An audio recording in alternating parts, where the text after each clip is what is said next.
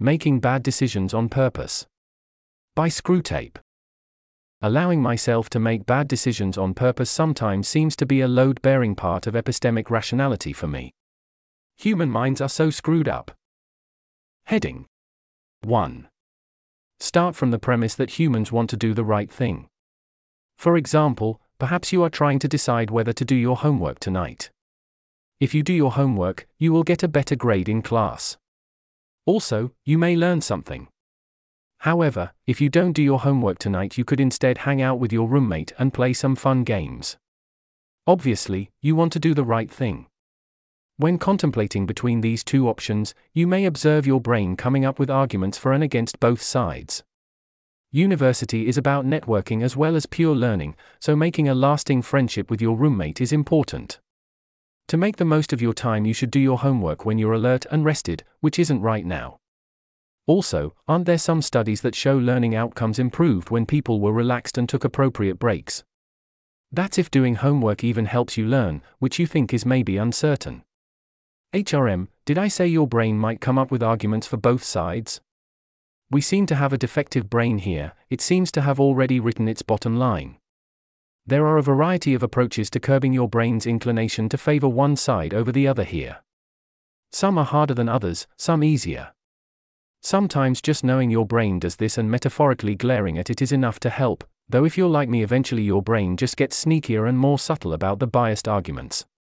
This article is about the most effective trick I know, though it does come with one heck of a downside.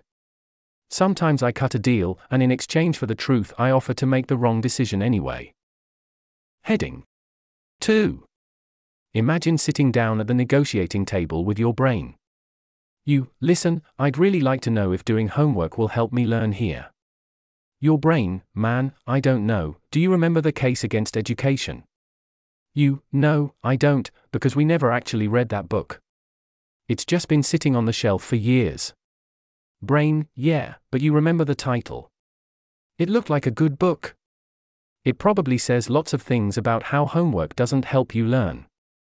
You, I feel like you're not taking your role as computational substrate very seriously. Brain, you want me to take this seriously? Okay, fine. I'm not actually optimized to be an ideal discerner of truth. I optimized for something different than that, and the fact that I can notice true things is really kind of a happy coincidence as far as you're concerned.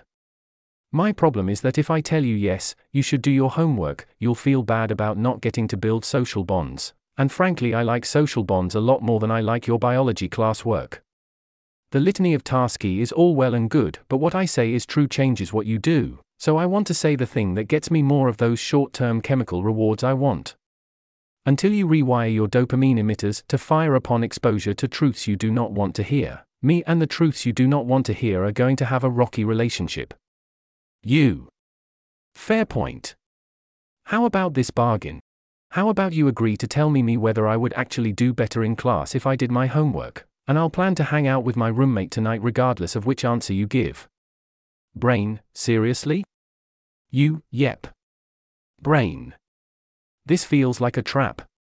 You know I'm the thing you use to remember traps like this, right? I'm the thing you use to come up with traps like this. In fact, I'm not actually sure what you're running on right now in order to have this conversation dash. You, don't worry about it. Anyway, I'm serious. Actually, try to figure out the truth, and I won't use it against you tonight. Brain, fine, deal. It's a terrible idea to skip your homework, you're going to be so stressed about it tomorrow, are you kidding? You, thank you for telling me that, brain. Have an imaginary cookie. Brain, thanks. So, uh, are you going to make us do homework? You, not tonight. I'm going to go see if my roommate wants help setting up the Xbox. This is, obviously, a bad decision to make, and you know that. On the other hand, if your brain was likely to succeed in deceiving you about how it came to the bottom line, then you kind of came out ahead. It would have been easy to incorrectly think the right decision was to hang out with your roommate, and had to do your homework in a panic the next morning. Instead, you at least correctly think that the right decision was to do your homework. It's kind of a one step forward, two steps back kind of situation, but at least you didn't take three steps backwards. You know what the problem is. Heading 3. Let's say you're trying to decide whether or not donating a kidney makes you a good person. This is a much higher stakes question than whether you do one night's homework the night before it's due instead of the morning it's due. The pros and cons may be subtle, and more so than the homework example, some people have a lot of deep and intense feelings about it. For some people, the label, good person, is one they are willing to fight tooth and nail for, or at least complain endlessly on Twitter about people who disagree with them. I submit that your brain is going to be very tempted to write its bottom line before doing anything so reckless as figuring out the truth of the situation. All those subtle temptations from before?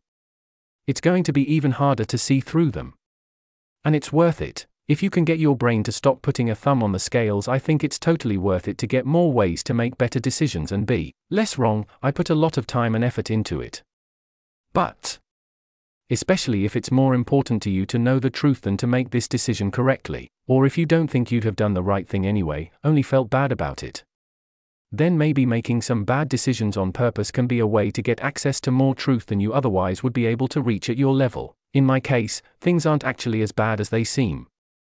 Often I've found I can make one bad decision once in exchange for a better truth, which I can use in future decisions. I told my brain I wouldn't use this against it tonight in the dialogue above, and whatever part of my psychology seems in charge of writing bottom lines first doesn't seem to care that much. In other cases, I find out that, once I know the answer, I'm not afraid of doing the right decision anymore. My model of the world gets better faster, and then that seems to percolate through to my actions. It's slower than if I could think without any writing on the bottom line, not even the faintest tracery, but it seems to have been an important part of becoming more rational, and I still do this from time to time. I can even warn other people. Yep, I'm making a bad decision right now, the right move is that other thing. I try not to be a hypocrite about this. I'm usually genuinely offering my best knowledge, and now that I've written essay, I can point people at it for why I'm making the bad decision.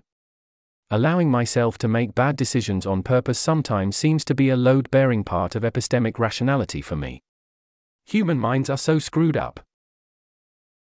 This article was narrated by Type 3 Audio for Less Wrong. It was first published on November 9, 2023.